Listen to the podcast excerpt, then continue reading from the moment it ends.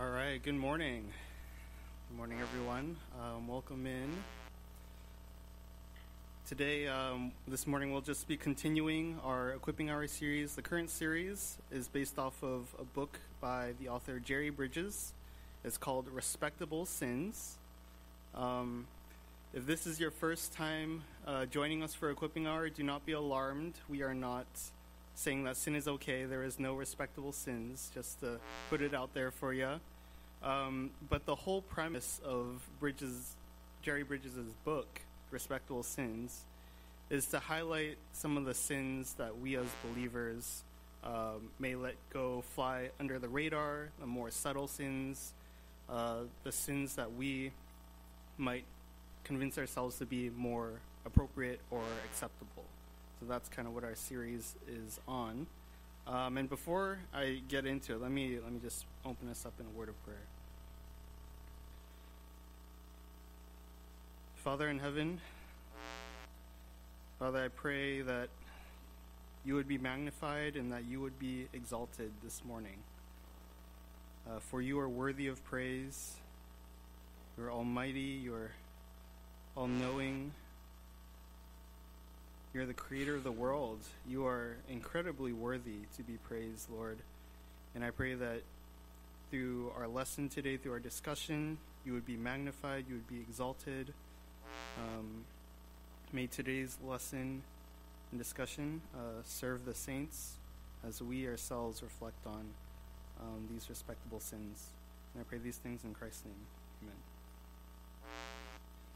All right, so as I was mentioning, respectable sins, those sins that are subtle, those that we've made out to be acceptable uh, to ourselves, uh, we've covered a couple of them so far. Uh, I think we had two lessons so far. Does anyone remember which of the respectable sins that we've covered? There's uh, five in total.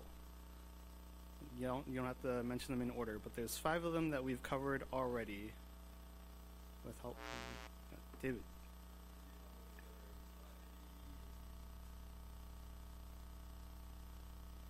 Frustration. Yep, anxiety, frustration, discontentment was last week um, from Tim. Does anybody remember two weeks ago when Matt Boyd taught? Dee.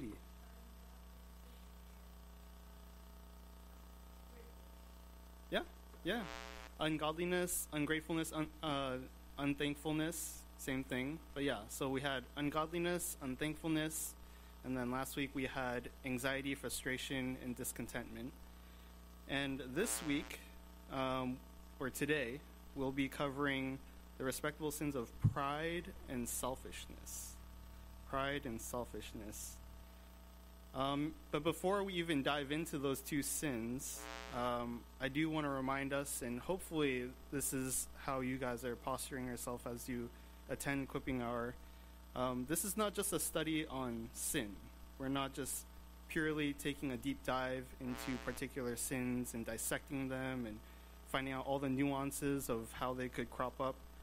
But of course, as we study the sin and as we realize the complexities, the deceitfulness of these specific sins, uh, our hope is towards application. Right? We want to be able to find out and, and understand these sins rightly, how the Lord sees them. Um, but we also want to find out how are we to fight these sins? How are we ought to how do we how do we put them to death?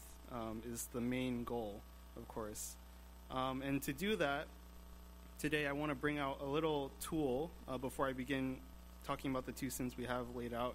I want to bring out a tool that Jerry Bridges mentions um, in the first few chapters of his book. He has uh, six chapters that kind of introduce sin, uh, the mal- malignancy of sin, and then he, uh, he offers remedies to it. Uh, this is just one of the points that he brings out uh, that I want to draw out today and, and introduce to you guys, which is quite simply we just apply the gospel. Uh, it's pretty simple in, in, in concept. I'm sure most of you guys in here um, have a firm or some some degree of understanding of what the gospel is. Um, but Jerry Bridges asserts that to put sin to death, the very first step is that we apply the gospel. And how does one apply the gospel? How does one, he mentions, preach the gospel to themselves? Um, and I'll, I'll lay that out for you really quickly. And uh, throughout the lesson today, hopefully you'll see aspects of how the gospel works uh, to put sin to death in our life. So, how does one apply the gospel? You could go about and say this well, there is a holy God, an almighty creator. He is without blemish, he's perfect, he's all knowing, he's all powerful. He is a holy and set apart God, and he made us, but we rebelled against him in sin. And in sin, we, we rejected God who made us, who is worthy of all praise, and we, we despised him, um, and we were condemned. We were headed towards eternal condemnation. But God, in his loving nature, he sent his Son, the God man Jesus Christ, to die for us. Uh, so that we would be forgiven of our sins, that we would have new life as we are united to Him. And of course, Jesus, having died and being raised again and being and ascending to heaven, He left us with the Holy Spirit, the, the third person of the Trinity. And the Spirit is continually sanctifying us and helping us to um, understand God's Word, and He is uh, helping us as we continue to live our lives here until Christ returns. So that would be the gospel, and I'm sure many of you guys are familiar with that. Uh, but why is the gospel relevant to our lesson today? I kind of alluded to it earlier, saying that it helps us to put sin to death, but how exactly does the gospel help us to do that? Well, today's lesson on pride and, and selfishness, um, these are two very self focused kind of sins. Uh, you'll realize as we go through this series, uh, each lesson is is grouping sins together that that, ha- that show some kind of similarity, some common thread between them. And today's two sins, pride and selfishness, have a very self-focused um, kind of theme there, uh, as opposed to maybe last week where we are responding to our circumstances with uh, anxiety, frustration, discontentment. That's kind of like a response to circumstance. Um, pride and selfishness are very much ingrained into our own sinful nature.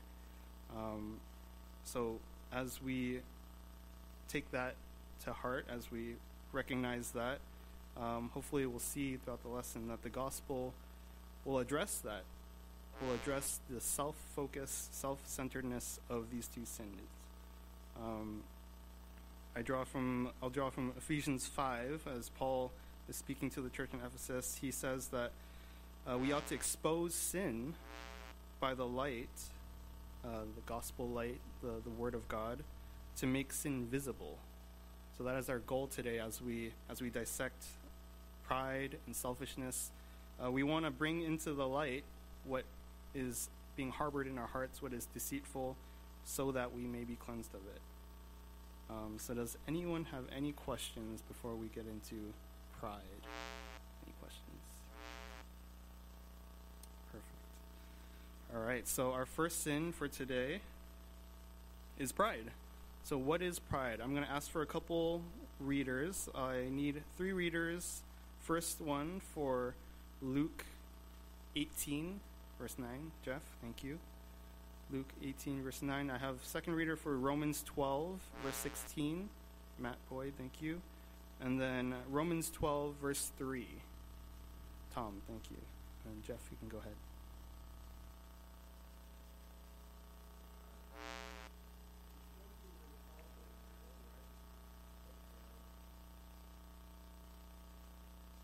Hmm. So Jesus is telling this parable uh, regarding those who trusted in themselves that they're righteous and treated others with contempt. Uh, in this specific reference, Jesus uh, or the gospel, Luke is referencing the the Pharisees.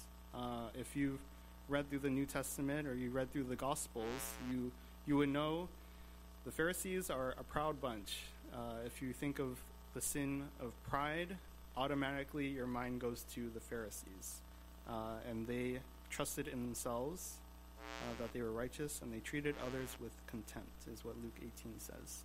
Uh, Romans 12, 16, Matt. associate with the lowly. Never, never be wise in your own, own sight. So, living in harmony with one another. Do not be haughty, or in other words, arrogant or disdainful with the lowly. Never be wise in your own sight. So, we're already kind of building some categories uh, for how we understand pride. Uh, Romans 12 3. And Tom? I say to everyone among you, not to think of himself more highly than he ought to think, but to think with sober judgment, each according to the measure of faith that God has assigned. Thank you. So, say to everyone among you not to think of himself more highly than he ought to think. And it's kind of from this verse that I'll draw out our working definition of pride for our lesson today. And the working definition of pride is this Pride involves exalting, the exalting of oneself beyond what is deserved or true of reality. Again, the definition or working definition of pride today. Pride is pride involves exalting oneself beyond what is deserved or true of reality. And if anyone is unclear as to what the word exalting means, exalting is just simply to lift up, to elevate, to, to glorify. And we already, if you're familiar with pride, as I'm sure you all are, um, pride is not just limited to exalting ourselves or lifting ourselves up above others. Of course, that is very often how it comes out, how it manifests in our day to day lives. We exalt ourselves over other people. Um, but it's definitely not limited to that, but definitely including exalting oneself over the Lord, over God. Um, and we, I just want to take a little pause to bring us back to ungodliness from the first lesson. Uh, does anyone remember what ungodliness is? How we were defining it back in our first lesson? Ungodliness or godlessness? What is that? Jeff? hmm Yeah, exactly. Going through your day as if God doesn't exist or not even acknowledging Him. Um, so Jerry Bridges, he kind of pins ungodliness as the root of sin. And then if you follow that kind of imagery, he says that pride is the trunk. If we have the roots, then pride shoots up and is the trunk, and then the rest of the sins kind of come out from there. Um, so let's let's work a little bit back upstream to ungodliness from pride. If there are temptations to think of myself as better, or temptations to exalt myself, uh, that probably means that I think that there's no higher being, there's no better person. Right? If I'm better than people, if I'm better than God, uh, there's really no one left to be at the top of the food chain. I am the best. I am better than everyone. Um, and if we take into account, again, like Jeff said, that ungodliness is kind of the absence of God, pride is pride is a step along that path, that form of sin. Not only have we exalted ourselves above God, you could argue that pride, in our pride, we've replaced God. We've become God ourselves. We are the top. We are the best. And I'm sure if hearing that you're nodding your heads, that that is sin. To not only put yourself above God, but to completely replace him. That's that sounds ridiculous to us Christians. Like why would we ever replace God in our day-to-day lives? What would even be some of the consequences? Let's let's take some time to flesh that out. What does what does replacing God mean for us? What would be some of the consequences of doing that? If I were to say, "No God, I'll be God." What would that mean for us in the world? we make ourselves the highest, our highest authority, so we have nobody to be accountable to. Yeah, so we are the highest authority. We don't answer to anyone else, right? No one keeping us accountable. Dee Dee? put ourselves in control and we believe got everything under control. Yeah. yeah, we put ourselves in control. We're we're in the driver's seat. We've got a hold of the steering wheel of life and other people's lives if we're gonna go and apply that to other people. Annalie?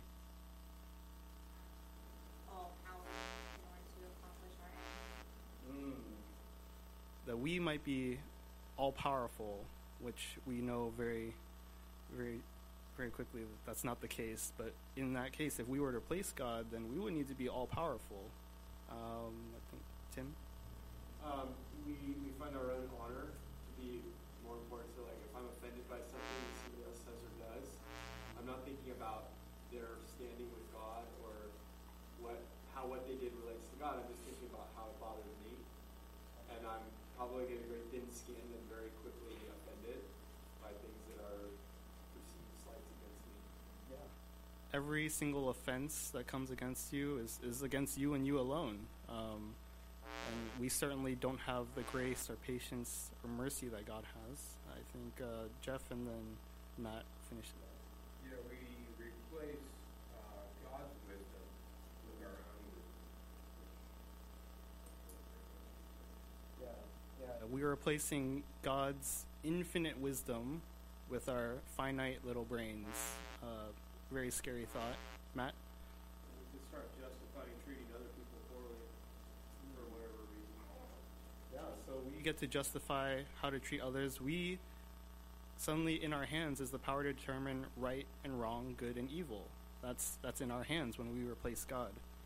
Um, so already we see as extremely problematic if you did not if you came in today not really thinking that pride was a sin you you very clearly see it now that there is that is no way to live that is um, complete and utter catastrophe right there so as we as we continue on, keep these things in mind. Um, pride is not only exalting yourself above God, but in a sense you are kind of replacing your replacing God in the moment of how you are, however that that sin of pride comes up.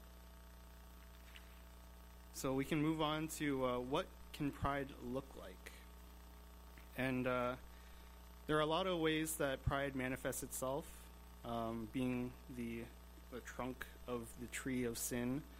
Um, but today, I want to focus on four ways that pride man- manifests itself, four ways that Jerry Bridges kind of draws out for us. Uh, starting with the first one, uh, which is the pride of achievement. So, the pride of achievement is feeling that your accomplishments and efforts are better than others.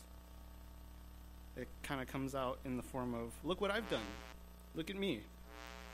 I did this myself. I did this by my own power, strength, and control. This is this is all me. Look at me. Look what I did. But as believers, we, we understand and we trust and we know that it is God who gives strength, and God gives ability and desire, success. He's the one who blesses our efforts. To, to help us kind of see this a little better, imagine none of them are here, but the college students. Imagine you're back in college and uh, you just graduated. Right. There's a temptation there when you walk that stage and get your diploma and your tassel is turned. There's a temptation to say, "Man, I did this all by my own strength. Couple couple coffees a day. Uh, maybe you're more disciplined and you get in that exercise to keep yourself physically healthy." Maybe uh, you say, well, I was just born smart. My parents raised me well and, and gave me uh, good opportunities, uh, hired tutors. Uh, the desire, yeah, I've always wanted to get a degree. I've always wanted to finish up this degree. That desire is there, and ultimately the success is all yours, right? Well, we know that is not in fact the case. We know that God is the one not the caffeine, not the not the friends who help you study, who strengthens you as you endure the four years of undergrad or the two years of uh, schooling. God is the one who blesses you from the moment that you're born with abilities and innate talents. God is the one who gives you desire. I, I can speak for myself. Sometimes when the going gets rough in college, uh, I used to want to give up. It's like, man, this is not worth it anymore to, to have to study for three midterms this week and then have to do projects on top of that.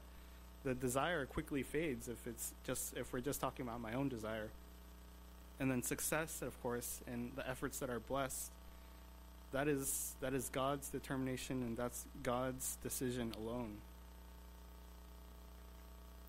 So we see that God is the one who helps us achieve anything, any any amount of anything. Um, and as we consider achievement more, there's there's a natural result that comes from the pride of achievement.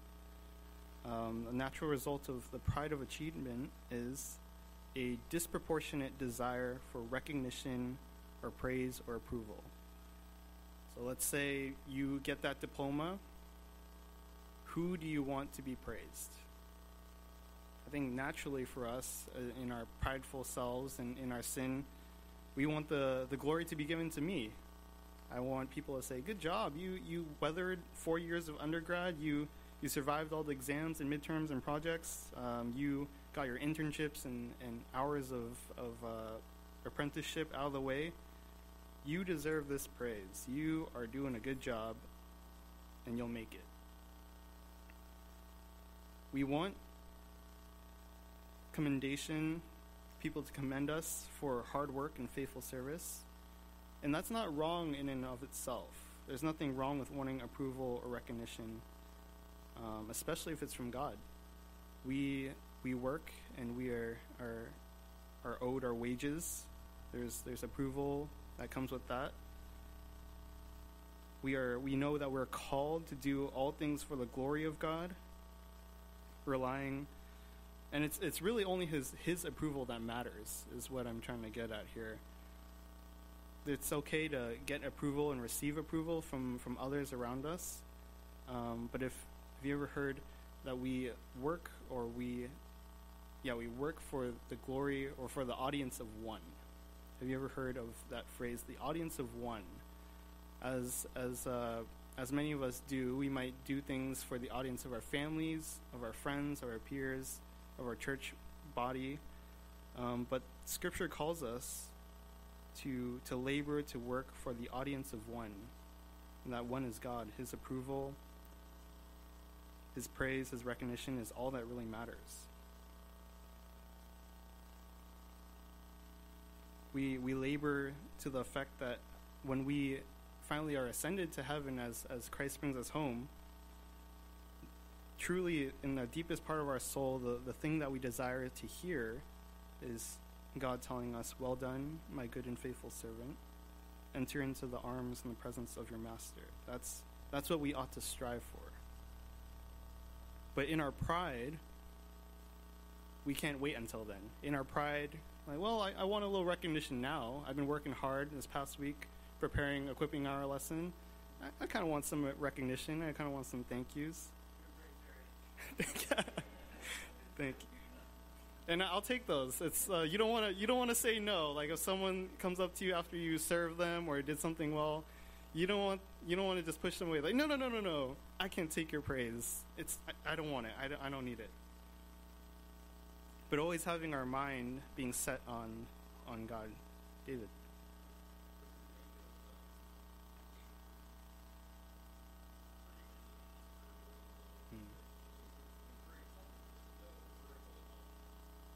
Mm.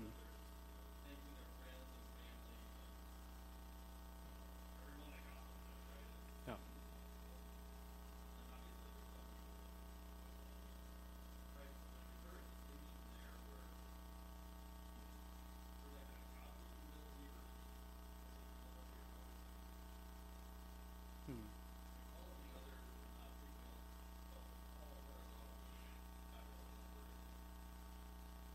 Yeah, yeah. That's that's a really good question. So David's giving the scenario of I forgot which specific awards show you were mentioning, but I'll say the Oscars. Like you, you get up there. Uh, most people who win their their little uh, award, they give a little speech and say thank you to mom and dad and my my production team and and yada yada.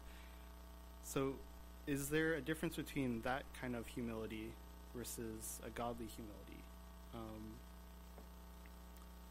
I would say there definitely is a difference in where where the I guess where the praise ought to return to, or like where the the strength, where the the efforts, where they all originate from.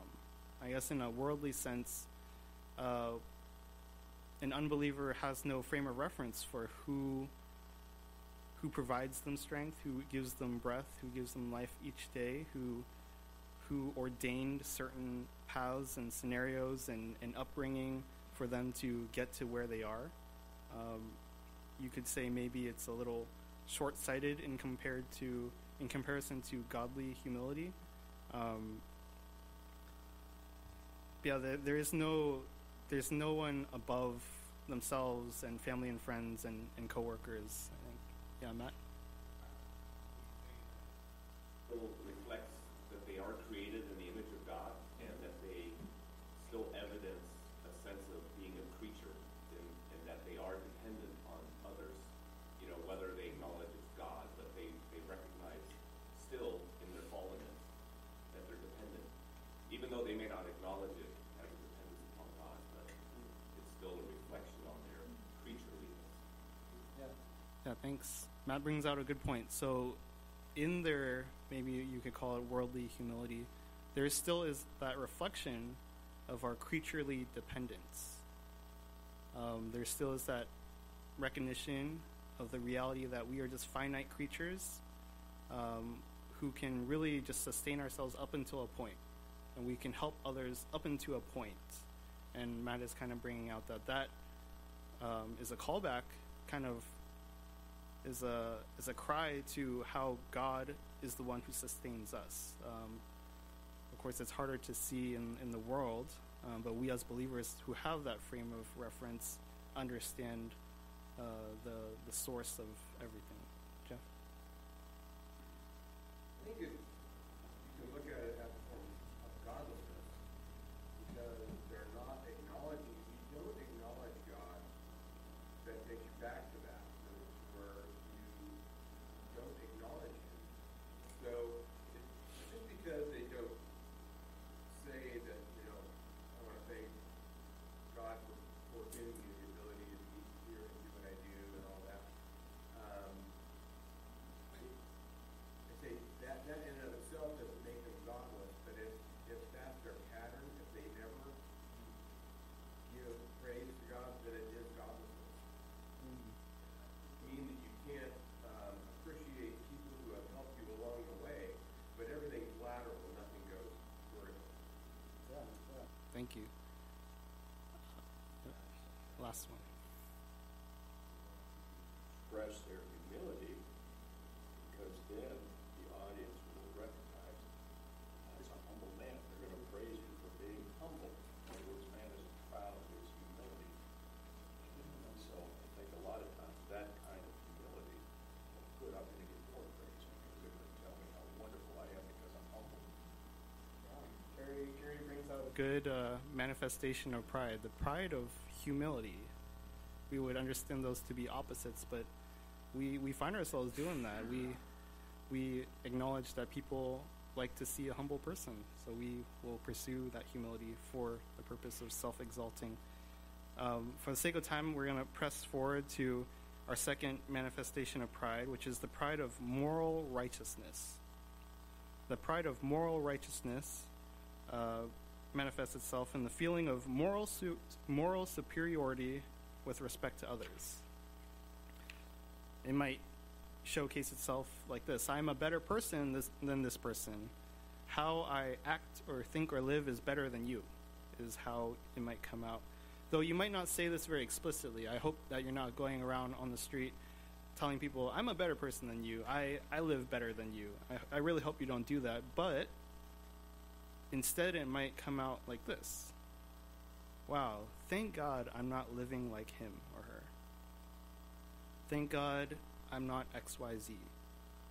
Is this a phrase, or is this phrase an expression of thanksgiving to God for sanctifying you by the Spirit's power? Or is the thank God I'm not XYZ, is it a prideful comparison, putting down someone else or exalting yourself?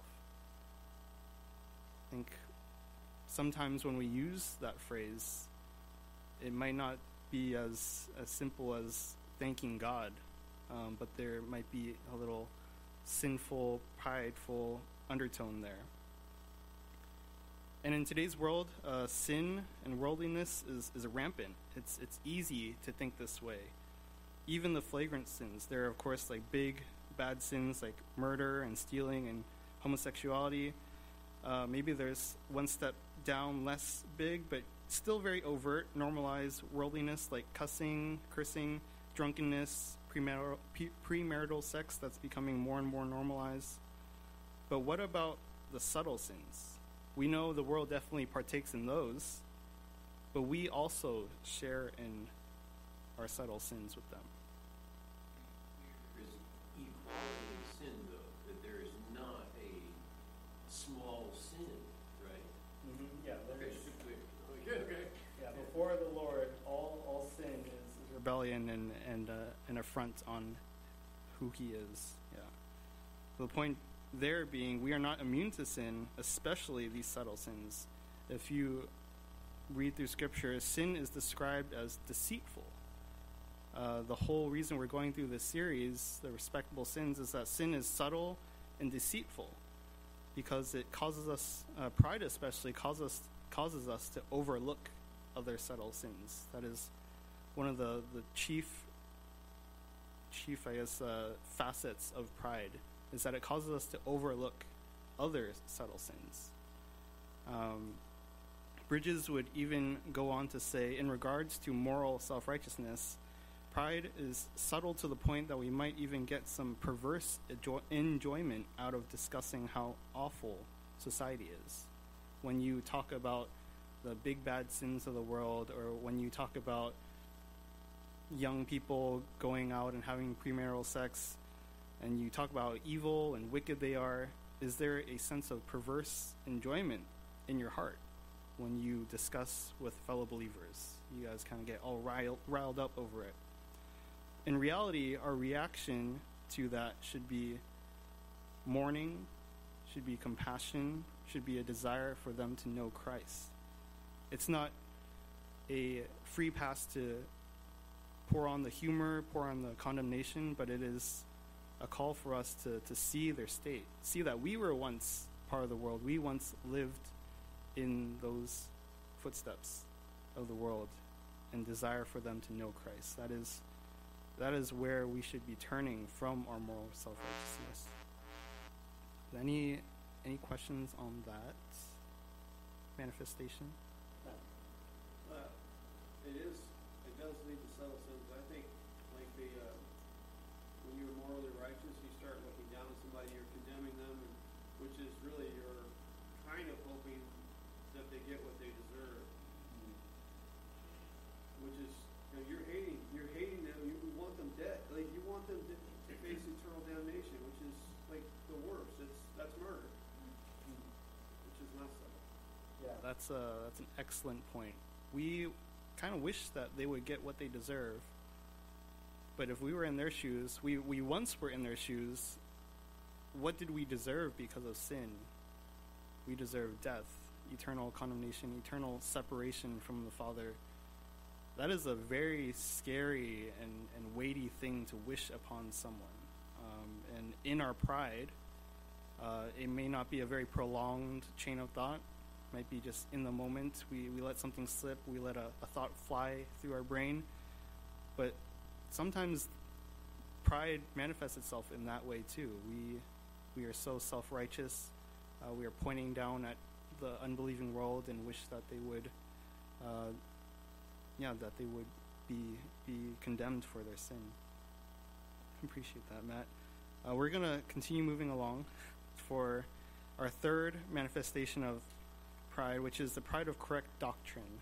Um, the pride of correct doctrine, feeling that my doctrinal beliefs make me theologically superior to those who hold different beliefs. And I want to be clear, I don't want to overcorrect this sin. Um, there are doctrine, there are parts of our Christian faith that we must hold firm to. There is no negotiating, there is no wiggle room. There is a sense in which our core beliefs are better and superior because they are true in comparison to heresy or, or things that cults might be um, promoting. So, in a sense, we need to uphold that. We herald a true gospel, we herald the, the Word of God in all its fullness. Um, but then there are doctrines where there might be debate and discussion over, Um, and that's where we want to be wary of pride. That's where we want to be wary of, of coming across uh, boastful or arrogant to our brothers and sisters in Christ. Uh, examples of some of these doctrines might be uh, your eschatology, uh, how you view the end times, how you interpret the end times. Um, maybe you, um, there's eschatology, there's doctrine of grace, um, whether you are a covenantalist or you are a dis- dispensationalist, you might have differing views there. Um, but that is no occasion for us to put down another believer. Paul in, in 1 Corinthians 8, uh, he, he writes to the Corinthians Now, concerning food offered to idols, we know that all of us possess knowledge. This knowledge puffs up, but love builds up. So you might ask, why? What? What even is the point of doctrine? Doc, like Paul, why are why are we why are we condemning the the puffing up and not the, the knowledge itself? Doctrine is meant to give clarity to different aspects of our Christian faith. Faith that we, as sinners, have received by the grace of God through the love He's displayed through His Son. If we look at doctrine that way, there really is no room for tearing down of other believers.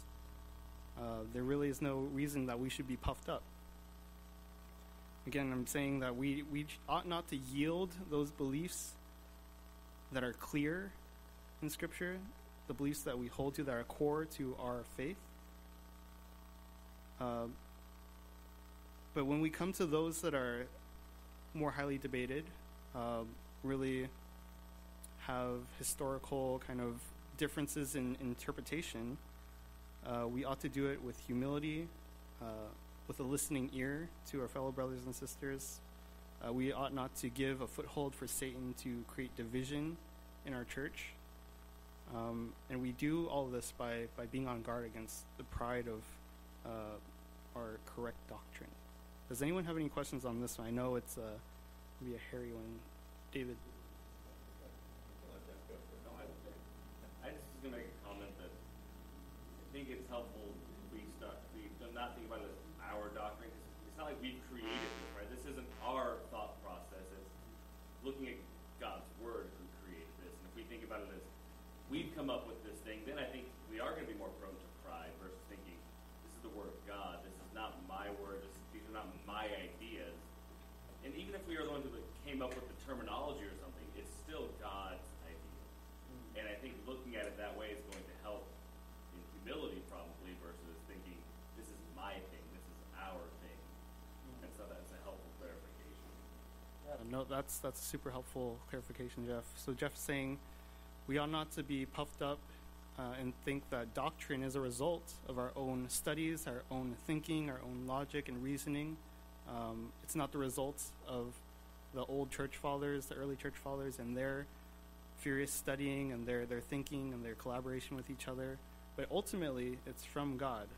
Sure, like these, these church fathers, they, they were the ones that kind of maybe clarified the, the doctrines a little more helpfully for us today and for people in their time. But even they acknowledged that it was, it was not like they created some new mathematical formula. They merely studied what was in Scripture and brought it out in more clarity. Um, anyone else? David, yeah. Sure, yeah, tying into what Jeff said, um, I think, I mean, I think you're right to s- point out the secondary and tertiary issues where believers may disagree, that there's a temptation to pride amongst believers, but I think even with primary issues, there are certainly cases historically and, and even in the present where Christians can refute those who contradict in an unbiblical manner when we're dealing with false teachers or people outside the faith. And there's definitely a number of biblical passages relating to that, how, how, so I, I think the point is, I think you can be, even when it's a core doctrine that's undisputed amongst Christians, you can still be, I think, or we can still be sinfully prideful in how we interact with the world, even if defending those doctrines. And there's certainly scriptural guidance as to how to do that with humility and, and while not, like to your point, not compromising the faith, that's not what we're arguing here. We're supposed to hold fast, but there also is a sense, and obviously Christ was the perfect example of doing this with, um, the, you know, the Gospels and how he interacted with people, but there's certainly many examples, I think, of Christians that have not done a good job. And obviously, even I, I can think of my own, own times interacting with people where it's like I came off prideful or that sort of thing. And so I think there's that's something I, I mean I appreciate the point you're making where amongst Christians those secondary and tertiary things can be cause for dispute, but I even think with the world we need to be careful to be humble while defending the, the, the faith as well. Thanks, David. I appreciate that. Um, so David's kind of drawing out. Uh, we've been talking about kind of uh, being humble and not not being prideful amongst believers, but even in how we present, say, the gospel to unbelievers, uh, we we are not to bludgeon them on the head with our, our doctrines. We are not to to force it down their throat. We we ought to bring it the the, the good news, which is the good news of grace of, of Christ, and bring it in that fashion, in, in gentleness and in, understandingness, um, wanting to win them over for Christ for that purpose. Appreciate it. Yeah, Peter, last one. There, yes, should be a delineation between believers and unbelievers. I, I don't know, but that Jesus did take a whip into one of the churches and basically turned over the tables. My question would be like, what were they doing exactly? Was it prideful? Were they having permission to be there? Who were they? They were making money in church, doing something that was approved by the leaders of the church. He didn't go in there nicely. He didn't go in there talking sweet words. Quite the opposite. My only thought to that is he was dealing with people that did know the word and were deliberately sidestepping it. I don't know what you would call that. Taking taking something to a different degree. Again, uh, mm, pride. Yeah, I don't know to what level that was within the church, though. I, I didn't. I don't know. I don't know the background though. Yeah, yeah. Um, I'll, I'll touch on this briefly and then we'll, we'll move on. But I believe, like, uh, even Tim, when he was going over uh, that story, that scene in Mark, um, there's an emphasis on Christ kind of imposing his authority. He's showcasing his authority there over those people, those, those Pharisees, those false teachers who were um, perverting the word of God and perverting. They, yeah, they had a lot of knowledge, but they were not using it for its intended purposes. And Christ coming in with all that gusto and, and fury is is really a, a testament to his authority. He is cleaning out his house. know the word and I see you doing something deliberately in this place right here, right now, is it not my job to take you to the side immediately? Or, or you know, not to be sweet and Yeah, loving, yeah. literally, like, I, I mean, there, There is uh, definitely a call to rebuke, um, but then again, we are we are not in the same position as Christ. Thank you, Tim. It's always tricky just knowing what to do with the fact that Jesus, you know, he's somewhat unique in some ways as the God man. But there's truth in, I've heard someone say, I think there's a lot of wisdom in this, law to the proud, grace to the humble. So if somebody is har- hardened, and I think especially issues like they're in authority over others and they're harming others with that authority, that's what the leaders are doing in the temple. There's, it's more appropriate to be more severe. Those who are more um, of a softer disposition or aren't like hurting actively hurting others in a position of authority, it's appropriate to be more. And it, it's all in kindness and love, but but there's going to be a difference in the tone. Seems like you see that in Jesus. We can definitely interact over this uh, later, but I'll press on. Uh, our fourth manifestation of pride, uh, I'll be quick with this one, is the pride of an independent spirit. Um, so this really just comes in the form of being unteachable or resistant to authority. Um, you might immediately think of children, um, those younger in the faith. Uh, they might be prideful in thinking that they know it all. Uh, they don't want to be taught. They don't want to listen to their parents. That's often how it comes up with children. But even adults, um, we ought to be teachable in submitting to authority. Are you just driven by your own opinion um, that does not even appeal to the word, uh, and you make your opinion out to be authoritative, or uh, are you student? Are you a student of the word? Are you um, first going to the word and submitting to that authority, and uh, being teachable to what God has there for you? Um, a quick guardrail, a quick caution. We don't want to overcorrect again. Um, we ought to submit to authority that has your best interest in mind, at heart, and, and uh, hopefully that authority speaks with biblical wisdom. Right, that's, uh, that's what we hope and what we look after, especially in kind of discipleship opportunities, uh, even as we submit to our elders um, who keep watch over our souls. Um, we want to seek and submit to authority that, that has their, their wisdom rooted in Scripture. Um, and they, being rooted in Scripture, have our best interests, have our spiritual health in, in mind there. Um, so, yeah, we're going to move on to putting pride to death. Um, you'll see there I have a little section for defense and a little section for offense. Uh, the way I want us to kind of understand how we should apply these things um, and be proactive about putting sin to death is there's a, the sense in which we guard against and we we flush out our own tendencies and guard against those uh, temptations. But there's also a sense in which we go on the offense and we apply and put on Christ likeness. Um, so when we defend against pride, um, we first got to acknowledge that we have no achievements outside of what the Lord has given to us. We kind of mentioned this earlier. Only God is almighty, only God is sovereign, uh, only God is worthy of all praise. Um, and recognizing that, hopefully, you're able to identify some, some pride points, um, things that stir you up to be boastful, to be self righteous. Um, but even here, as you recognize those things about yourself, as you recognize those subtle sins, um, apply the gospel. Again, we go back to the gospel, apply the gospel.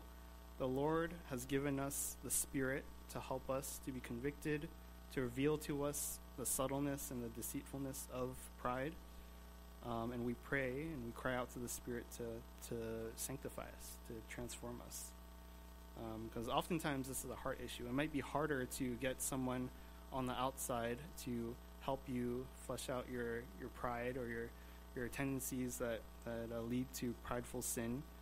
Um, so this heart issue really is uh, a job for the Holy Spirit that we must depend on Him to call us out there. And then on the flip side, so we're looking out for those, we're being on guard for those things, we're putting on humility.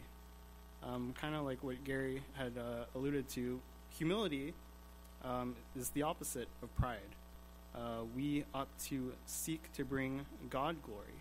We ought to seek to exalt God and not ourselves. Um, in 1 Peter 5, 5 through 6, it says, Likewise, you who are younger, be subject to the elders, clothe yourselves, all of you, with humility towards one another. For God opposes the proud, but gives grace to the humble. Humble yourselves, therefore, under the mighty hand of God, so that at the proper time he may exalt you. So there we, we see that chain of thought through our humbling of ourselves, through recognizing who God is and, and uh, recognizing that God opposes pride. We humble ourselves under his hand, not so that we will exalt ourselves once again, but God himself will exalt us. Um, and that is that is a that's a blessed promise. We can we can be assured that God is not just trying to put us down and keep us down and make us into nothing, but He He loves us and He desires for us to be exalted uh, in fullness when Christ comes. Um, and I'll, I'll, close this sin with Isaiah 66 verse 2, um, and it reads, "This is the one whom I will look, he who is humble and contrite in spirit." and trembles at my word. Hopefully, we, we aspire, we pray that the Spirit would help us to be humble and contrite in spirit um, and to honor God's word. There.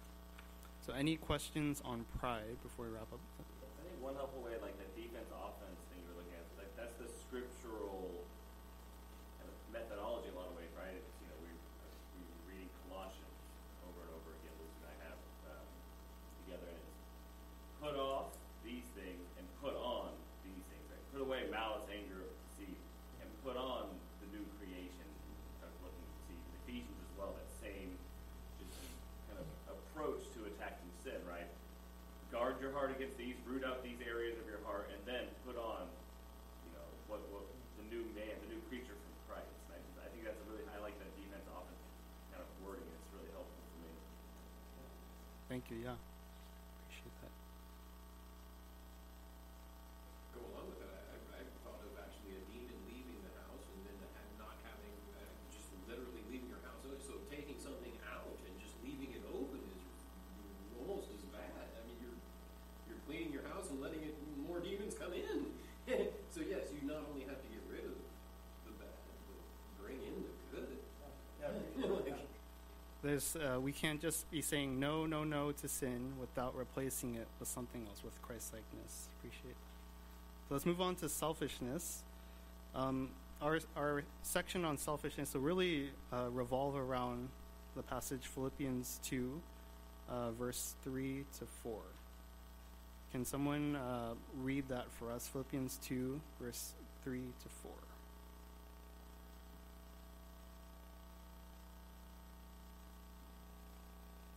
Josh, thank you. doing nothing from selfish ambition or vainglory, but with humility of mind regarding one another as more important than yourselves, not merely looking out for your own personal interests, but also for the interests of others. So, our working definition of selfishness will be this Selfishness is a self prioritizing heart disposition. It's the sin of putting your own needs and concerns above others. It's a self prioritizing heart disposition. The sin of putting your own needs and concerns above others. So it's not even that you don't recognize that other people's concerns and needs are important or urgent, but the sin plays out in that you think that yours are more important and more urgent. There's ways to justify it, of course. Uh, maybe I deserve this because I'm tired or, or I'm older or I work harder, uh, which could be legitimate reasons, especially as you parse out day to day decisions and, and sharing things day to day.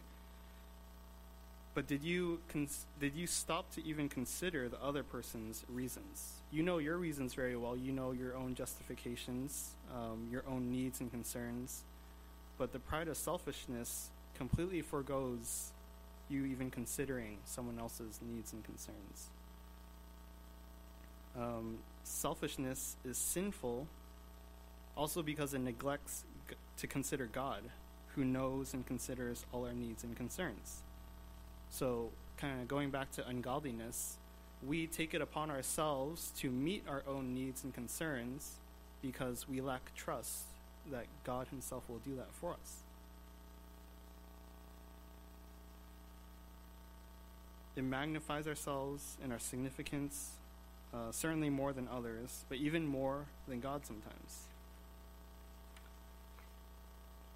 It kind of manifests its, itself in, in you saying, I should serve myself and I should be served. The, the selfish person is, is not only indifferent to others' interests, but ex- expects his own to be met first. His own needs and his own concerns ought to be met first. So, what does selfishness look like? Um, well, there's a variety of uh, arenas where self- selfishness can uh, creep up. Um, money is probably one of those things that first come to mind. Uh, you can be tempted to think that, well, this is my hard earned money. I worked 40 hours a week for this, I earn this money. I personally work at a bank, I hear that a lot. This is my money. Why can't I have my money?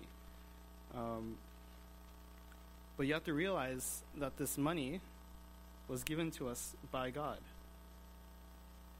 God is the one who provides for us, um, certainly monetarily, but in other means as well. So He is the one who we ought to give thanks for for that money.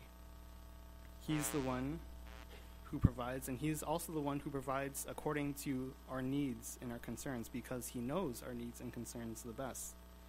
Uh, in our sinfulness, we might think we need something at a certain time in a certain way, and when the Lord provides in a different way, in a different timing, we we tend to not trust that. We tend to not understand why He would do it in that way. But God, He gives us more than we deserve, as we kind of mentioned earlier. What do we deserve in our sin is death, but He gives abundantly more than that.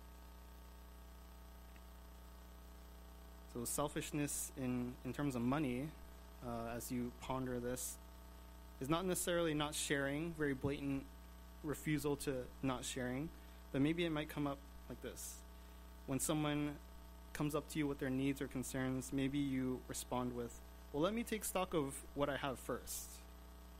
And I, if I have enough, if I have extra, I'll share with you. Or if they come up with their needs, you respond with, Well, that's your problem. Don't, don't come to me for that. You should have saved up your money. You should have been wiser with how you spend. You should, you're dealing with that. That's not my issue.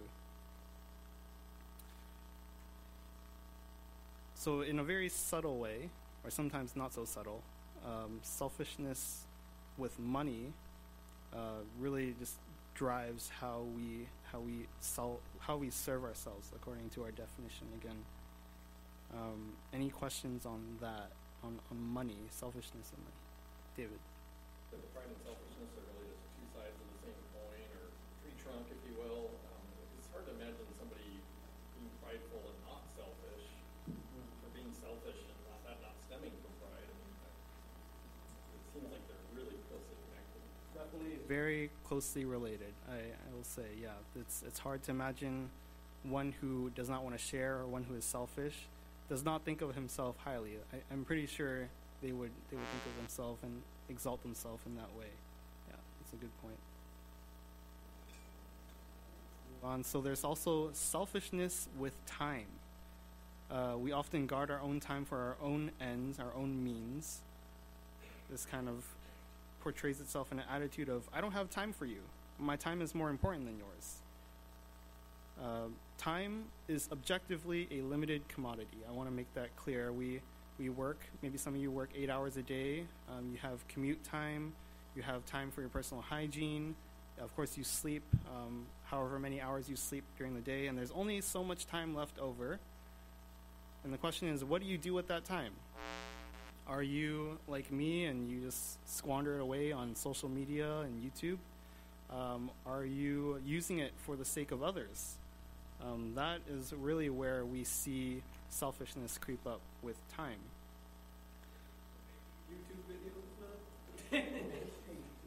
Well, I mean, if that's your job, maybe it, maybe it'll uh, prove useful and serve others that way.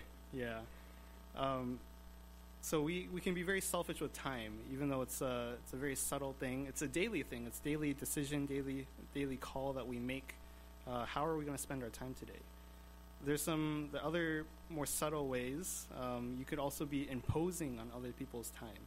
So you might need help. You have your needs and concerns, and you go up to your busy wife or your busy husband and say, "Hey, can you help me out with this?" When they're very clearly busy making dinner or mowing the lawn, like, "Hey, I need you to help me glue this cabinet door shut." Maybe that would not be the wisest thing to to impose yourself on someone's time like that. Uh, you have to recognize, again, in our selfishness, we forego and we don't even think to to recognize that other people surprisingly, they have their own struggles and, and needs and concerns. Uh, and in, in our selfishness, we put our own above that. Another way um, we can be selfish with time, and I'm very guilty of this, is being late or tardy. It seems like a very common thing. Uh, maybe some of you guys are very punctual, and you're like, I can't relate to this at all, but being late or tardy is, is a way that we are selfish with time. Uh, we ought to be courteous of other people's plans and schedules, um, especially if you are meeting up with someone. They blocked out that time in their schedule for you. If they you arrive, I'm not even going to say half an hour, maybe five minutes late. That is time that they blocked out for you that they could be using uh, wisely in other places for other people. Uh, being late or tardy, um, as we think about this more, affects the quality of events. Say I was late maybe I was late today to equipping hour and I got here at 9:15 instead of 9, then I'd be rushing a lot more than I already am. I'd be scrambling to get uh, the whole lesson done, uh, being down 15 minutes. It affects the quality of events and practical operations where there is a very real time constraint and limit. So there we have selfishness with time. We have uh, one more selfishness with interests. And this one is a, a quick one. We all have things that we're interested in, we all have subjects that we like to talk about. Um, interests here, um, Jerry Bridges kind of deviates from interests being mentioned in Philippians 2. Uh, there it means needs and concerns, but here Jerry Bridges is very much honing in on things that we are interested by, interested in. So, how can we be selfish with our interests? Well, if I like this thing, I'm just going to talk your ear off about it. I'm just keep talking and talking and talking, and it's a very one-sided conversation. In that scenario, you don't even consider that someone very much might not like what you're talking about or have no interest. Um, I imagine married couples, uh, that's something you had to learn even as you were dating and now you're married. There are still things uh, that you are very much more interested in than your spouse. And it's a constant effort to fight against selfishness uh, and not overwhelm them with the, the plethora of facts that you might have in your head. Um, but it, it, but selfishness in interest goes even more subtle than that. It can be even as subtle as inattentive listening when we have conversation with people. You're just there nodding along, and not only are you nodding along and not really listening, uh, but maybe you catch on to something, and all you can think about in your head is what you want to respond with. I think this uh, this subtleness of the sin can be extremely detrimental, especially when in situations of like counseling or giving advice and giving wisdom to someone. Someone mentions and shares their need or concern, and you latch onto something, and all you can think about is formulating a nice packaged response to them. You want to put in that Bible verse, you want to put in a reference here, you want to really tie it up nicely with a bow. But while you were doing that mentally, you just didn't listen to anything else that they said. You just only listen to formulate your own answers. Um, and even to the point of maybe you are doing that so you could be smart, you could exalt yourself and appear wise and, and smart sounding, uh, making conversation to be a very like transactional, functional kind of thing there. So that's the selfishness in interests. Is there are there any questions? I know we blew through those three. Any questions about selfishness so far in the gut? Any questions at all?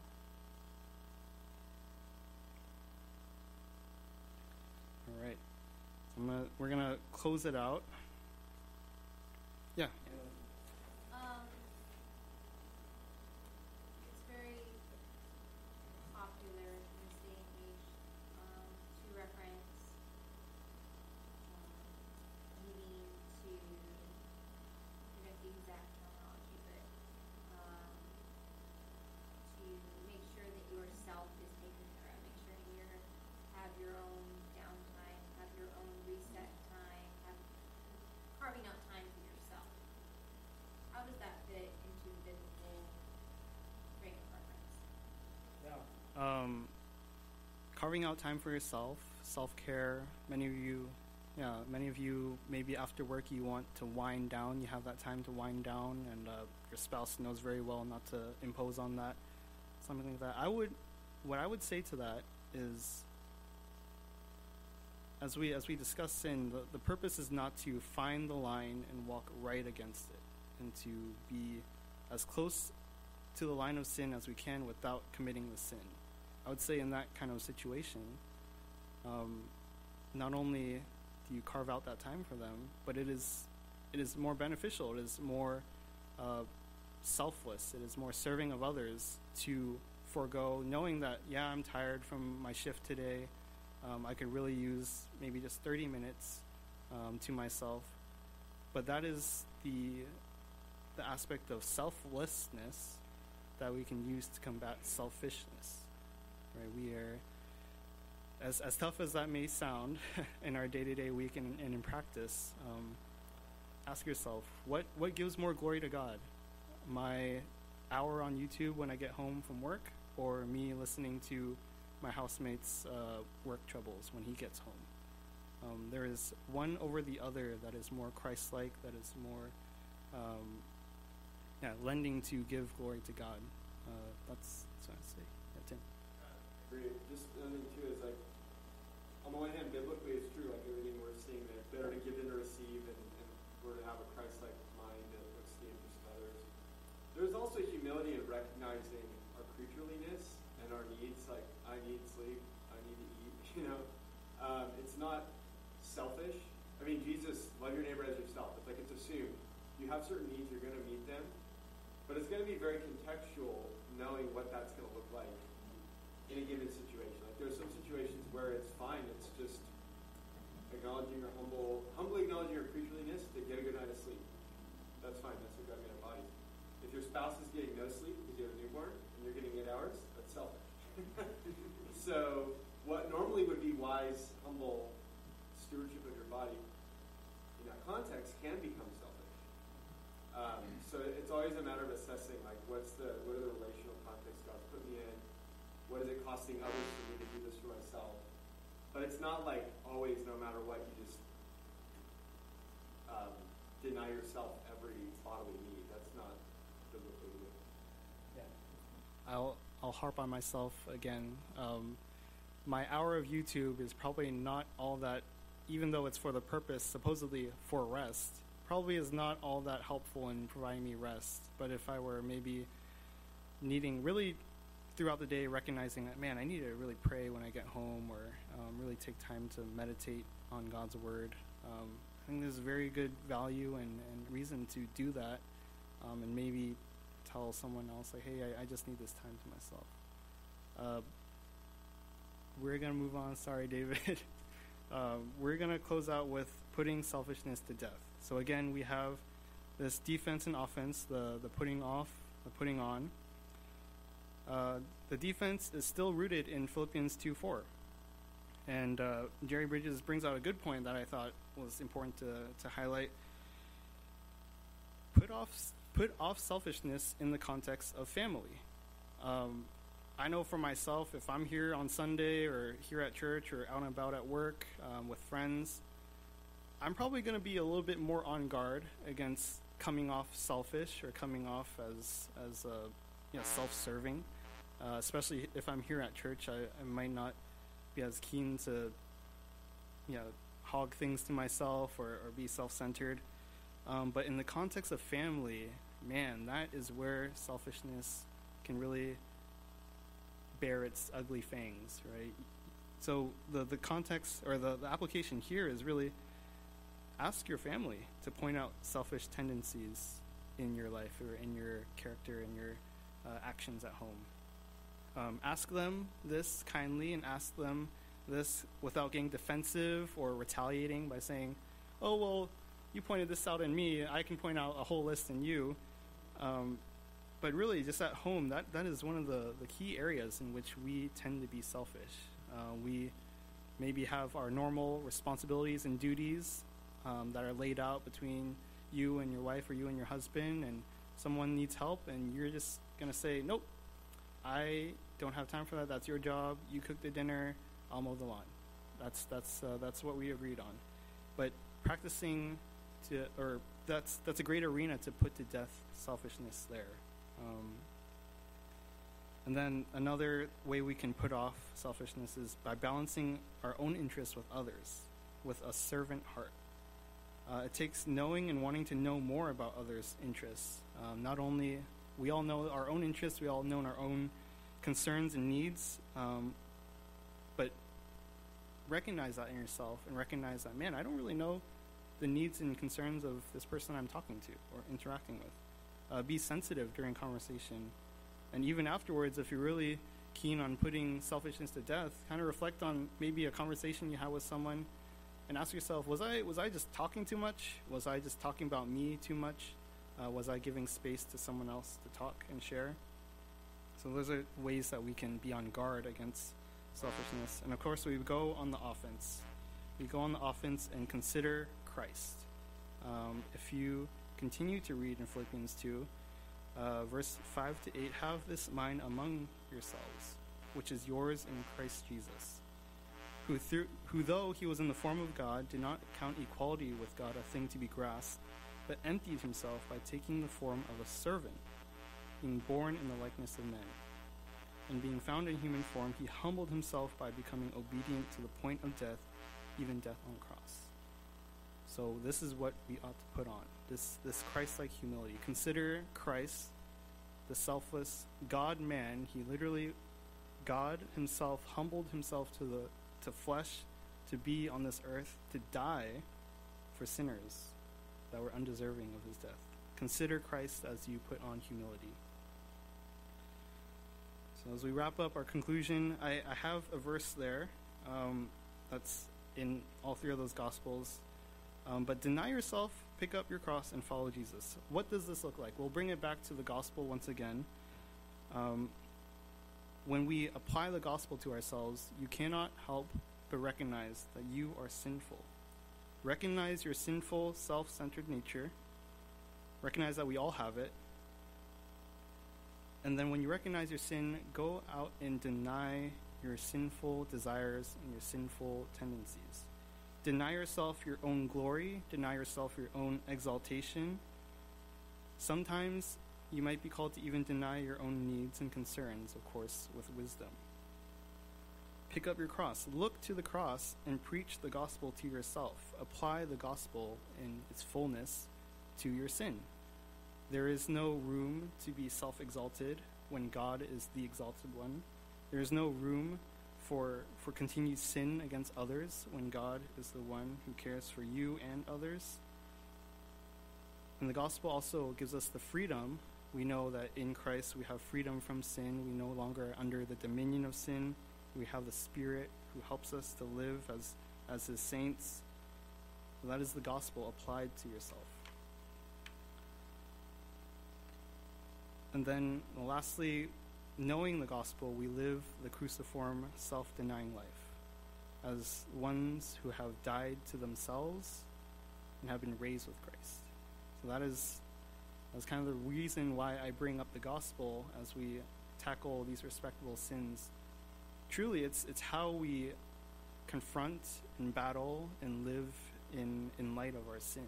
It's it's through the gospel there. Um, and next week, hopefully, we'll pick up some more tools as we as we battle uh, more sins. Uh, there's a couple more next week, uh, a good handful. But for now, uh, let me close this in prayer. Heavenly Father, we are in awe of your your grand design, of your gracious and loving design for for redemptive history. It's it's mind-boggling that Christ would come down in the form of flesh to die for us. Uh, he'd come down and humble himself to be a man. And God, we have much freedom and many blessings in Christ because of that because of his work on the cross. And I pray that as he, as we continue to discuss these respectable sins, as we continue to dissect them and, and study them, uh, we would be convicted. Convict us with your spirit and transform us with your spirit. Um, and help us to help each other to that end as the local church. We pray these things in Christ's name.